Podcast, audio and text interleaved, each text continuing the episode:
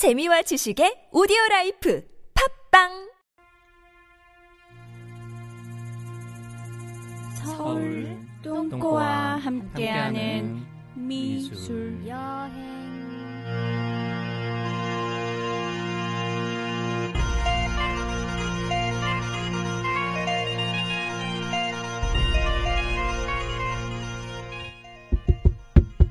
자, 조용히 하시오.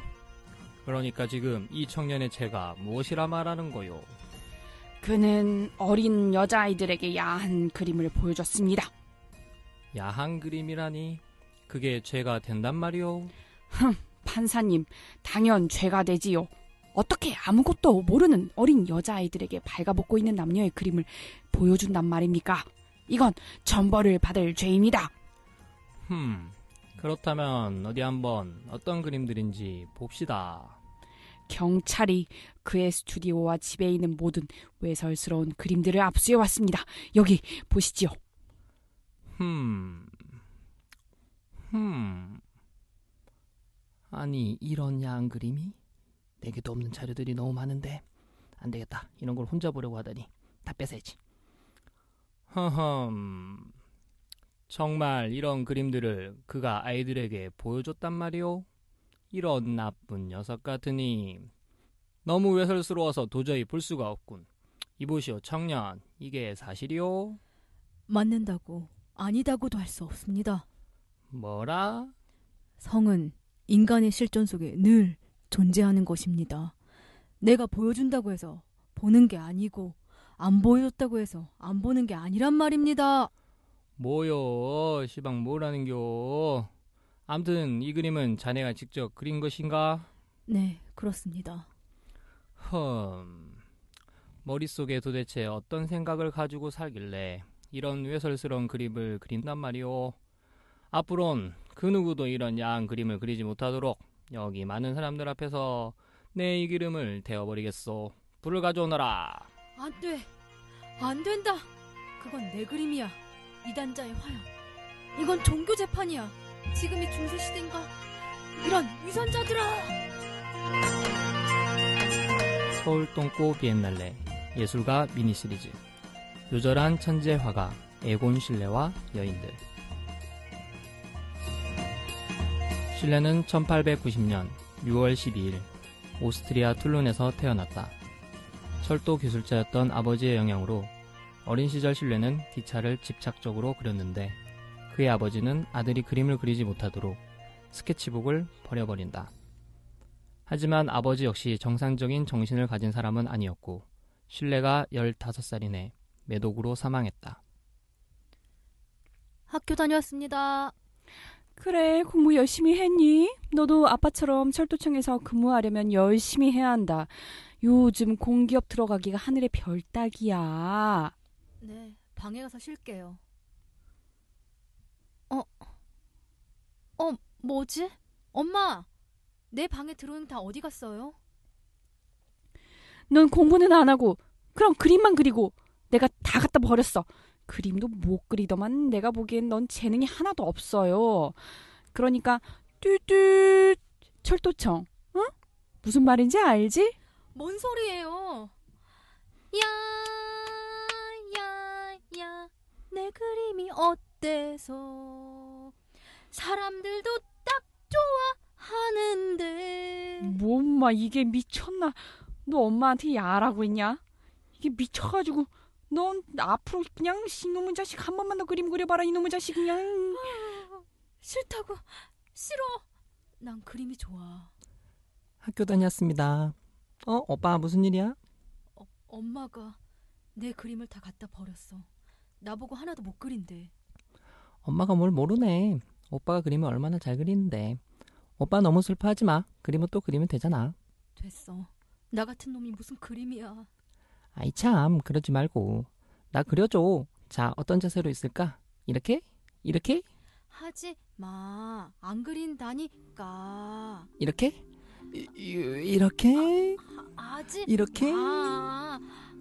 어, 그거 좋은데? 아니 그러니까 알았어, 이렇게. 저기, 어. 이렇게. 어 그렇게. 아버지가 돌아가신 후 엄마는 더욱 실내에 그림 그리는 것을 반대했고 신뢰 역시 엄마와의 관계가 단절됐다고 여겼다. 어린 나이에 부모로부터의 관계 단절은 신뢰를 더욱 어둡고 소극적인 아이로 만들었다. 오직 그의 여동생 게르티만이 신뢰에겐 하나의 탈출구였다. 게르티의 응원으로 신뢰는 꾸준히 그림을 그렸고 이미 오스트리아를 비롯 유럽에서 유명한 화가인 클림트가 졸업한 빈 미술학교에 들어가게 된다. 자, 그러니까 여기선 이렇게 그려주는 게 좋겠지. 너, 너, 이렇게, 이렇게, 이렇게. 그래야 좀 더 클림트 같잖아. 그건 제 스타일이 아니라고요. 전 저렇게 저렇게 저렇게 저렇게 저렇게 그리는 게 좋단 말이에요. 야, 너 그렇게 그려서는 밥 못 벌어먹어. 클림트처럼 그려야 팔린단 말이야. 자, 너네 선배 몰라, 클림트? 아, 진짜 맨날 똑같은 방식. 이제 더 이상 못 참겠습니다. 전 지금 3학년이고요. 이제 자퇴하고 나가서 new art group 만들 거예요. 두고 보세요. 클림트도 제 그림을 살 거니깐요. 야, 잘 가, 가지 마, 행복해, 떠나지 마.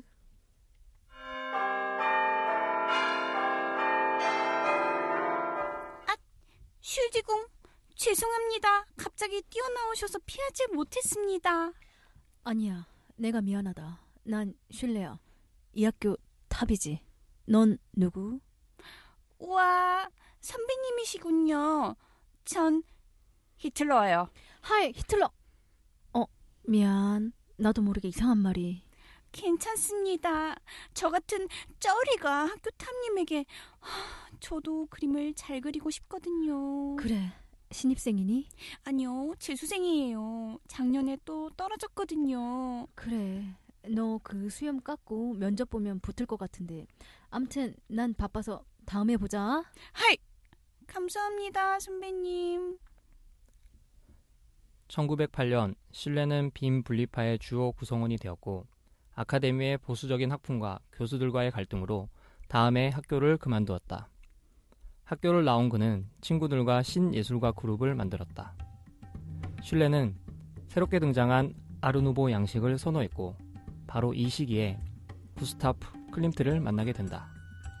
당대 최고 화가였던 클림트는 슐레의 재능을 높이 사서 그에게 모델들을 연결시켜주거나 후원자를 소개해줬으며 그의 그림을 사기도 했다. 오, 저기 우리 프린스께서 오시는구만. 에곤 실레 안녕하세요, 선생님. 학교를 그만뒀다지. 그래 뭐 그깟 학교 나와서 뭐 하겠어. 물론 나는 선생들이 너무 떠받들어서 수석으로 졸업했지만 그 의미 없는 거야. 안 그러니? 그래 오늘 그 그림은 가지고 왔니? 그 음, 그게 가지고는 왔는데 선생님 전시에 제 그림을 가지고 온다는 게 좀 네. 노노. 너의 그림은 천재적인 무언가가 있어. 한번 사람들에게 물어보자고. 여러분, 자자, 여기 주목해 주세요. 이 젊고 잘생긴 친구는 제가 매우 아끼는 화가랍니다. 천재라고 할 수 있죠. 이 그림을 보세요. 자, 어떤가요? wow! 플레이보이가 울고 가겠는데요. 저는 맥심 구독자입니다만. 그렇습니까? 오늘 제가 이 그림을 사기로 했답니다. 여러분, 두고 보세요. 이 친구는 꼭 유명한 화가가 될 거예요. 보잘것없는 제 그림을 너무 감사합니다. 그래, 음, 어, 그건 그렇고, 너도 이따가 뒤풀이 갈 거지? 아주 예쁘고 어린 여자아이들이 많이 올 거야. 우리 프린스도 함께 했으면 좋겠구나. 난 정말 이쁘면 남자든 여자든 다 좋아. 어, 이 아이는 어떠니? 피부가 눈처럼 하얀 아이란다. 자, 빌리, 인사하렴. 잘생기고 그림도 잘 그리는 오빠란다. 안녕. 잘생기긴 했네. 근데 아저씨가 난 더 좋아요. 이쁜 것. 저 아이와 난 늘 붙어 다닌단다. 암튼 걱정 마 슐레. 앞으로 내가 너를 후원해 줄 테니 모델, 후원자, 투자자 다 소개해 주겠어. 넌 나만 따라오면 된단다.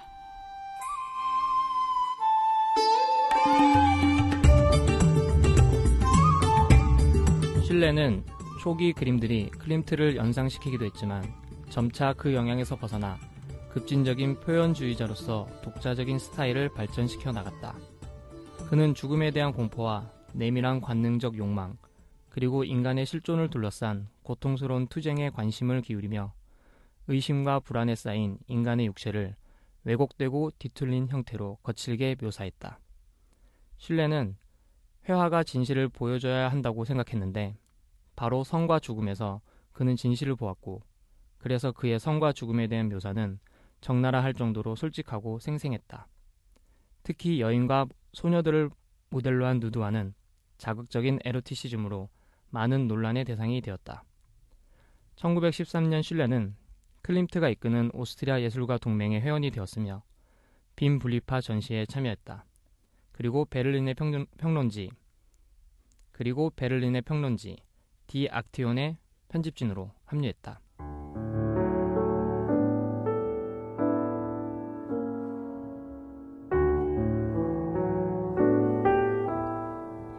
아저씨, 오늘 제 친구 한 명 더 여기 와서 자도 돼요? 그래? 또 누가 집을 나왔니? 뭐 그건 아저씨가 알 거 없고요. 돼요, 안 돼요. 당연히 되지. 어때? 예쁜 애야? 아저씨, 제 친구들은요. 다 이쁘고 몸매도 좋아요. 아시면서. 그래. 벌써 내 스튜디오에 머무는 애들이 네명이나 되는구나. 야, 너네들 덥지 않니? 좀 벗고 다녀. 아저씨도 일 좀 하자. 그림을 그려야 너네 빵값이라도 벌지. 어, 뭐래 저 꼰대는. 그래, 너 거기 잠깐만 앉아봐. 아니, 바닥에 엎드려서 그래 이렇게 아니 아니 신발이랑 스타킹은 벗지 말고 스탑. 그래 그래. 아, 또 시작이네, 이 아저씨.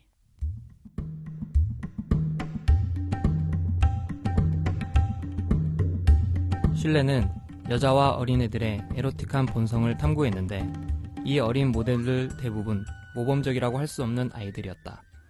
그들은 스튜디오에 부모님의 감시를 피해 원하는 만큼 머무르곤 했다. 마을에는 대하- 대해 안 좋은 소문들이 돌았고 마침내 1914년 4월 실내는 미성년자를 유혹한 뒤 납치하여 포르노스러운 사진을 보여줬다는 혐의를 받고 감옥에서 24일을 보냈다. 경찰은 그를 체포한 후 수많은 그림을 외설스럽다는 이유로 압수했다. 슐레는 21일 동안 감옥에서 재판을 기다렸는데 그의 혐의는 미성년자에게 외설스러운 사진을 보여줬다는 것 뿐이었다. 청문회에서 판사는 신뢰가 침실에 두었던 그림을 불태웠다. 망할 세상. 위선자들. 내 그림이 외설스럽다고? 당신들의 이중인격이 더 역겨워. 아저씨, 누구시죠? 어, 넌 나예요. 기억나요? 전에 노친네 전시할 때 봤었던 어, 아, 네, 기억나요. 아, 그 클림트 노친네가 걱정이 많아요. 저보고 한번 가보라고 해서 왔어요. 뭐 괜찮은데? 늙으면 걱정이 느니까. 아니, 나 안 괜찮아요? 머리에서 열도 나는 것 같고 만져봐요. 그렇죠? 어디서 개수작이야. 아휴, 올드하긴. 그래도 귀엽긴 하네. 진짠데. 콜록 콜록. 아, 근데 그나저나 여기도 괜찮네. 거긴 사람이 너무 많아서 여자든 남자든 바글바글 해요. 나 여기서 살아도 돼요?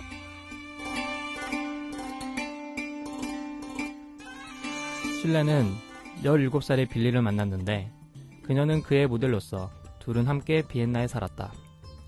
쉴레에게 빌리를 소개해준 사람은 클림트였고 빌리는 클림트와도 동거를 했으며 로맨틱한 관계였다고 한다. 하지만 쉴레가 조금씩 화가로서 세상에 이름을 알리기 시작할 즈음 그는 청교도이자 중산층 자녀인 에디트 하름스와 결혼을 결심한다.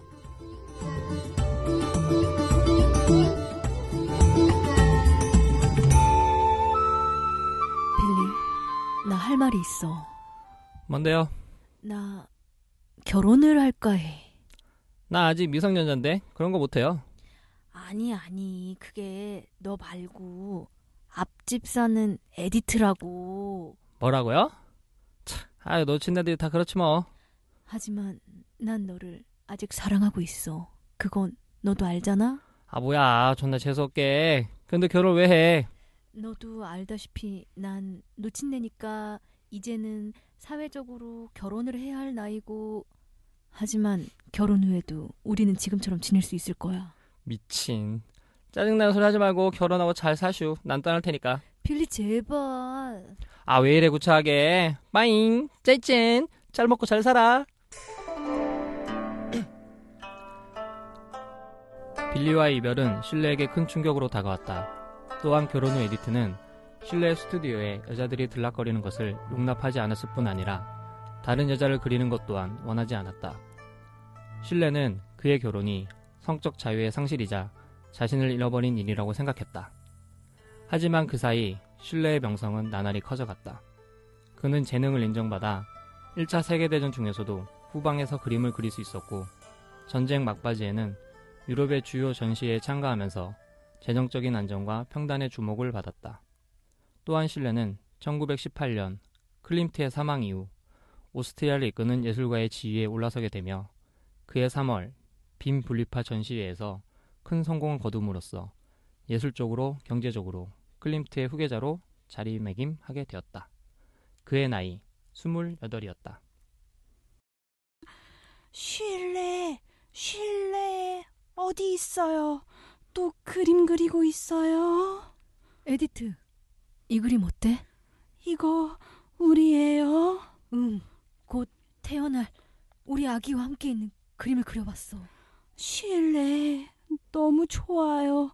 당신이 이런 그림을 그리다니. 여보, 당신 감기 걸렸어? 아유, 아이고, 열이 좀 있긴 한데 괜찮을 거예요. 이 그림을 보고 있으니 기분이 좋아져요. 아이고, 나 죽네. 안 되겠어. 일단 누워서 좀 쉬고 있어요. 내 사랑, 내가 약을 찾아올 테니. 실레는 아버지가 된다는 기대감으로 가족이라는 그림을 완성했다. 새롭게 발견된 희망을 보여주는 이 작품에서 실레와 아내, 아이는 모두 나체로 묘사되어 있으며 특히 인물들의 행복한 표정이 눈에 띈다. 하지만 이 그림은 실현되지 못했다. 그해 10월 전 유럽에 스페인 독감이 유행하였고 그의 아내 에디트가 독감에 걸려 태중의 아이와 함께 사망했기 때문이다. 그리고 슬퍼할 겨를도 없이 사흘 후 실레도 28살의 짧은 인생을 마감하게 되었다. 천재적인 재능을 가진 화가였지만 너무나도 짧은 성공이었고 너무나도 짧은 인생이었다.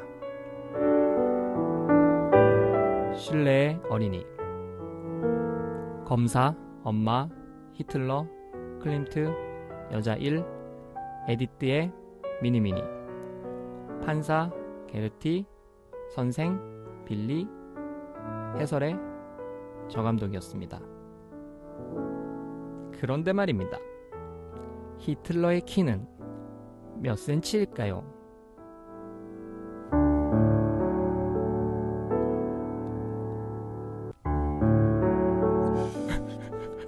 스피드 퀴즈였습니다. 이거 아니고요. 한 매일식.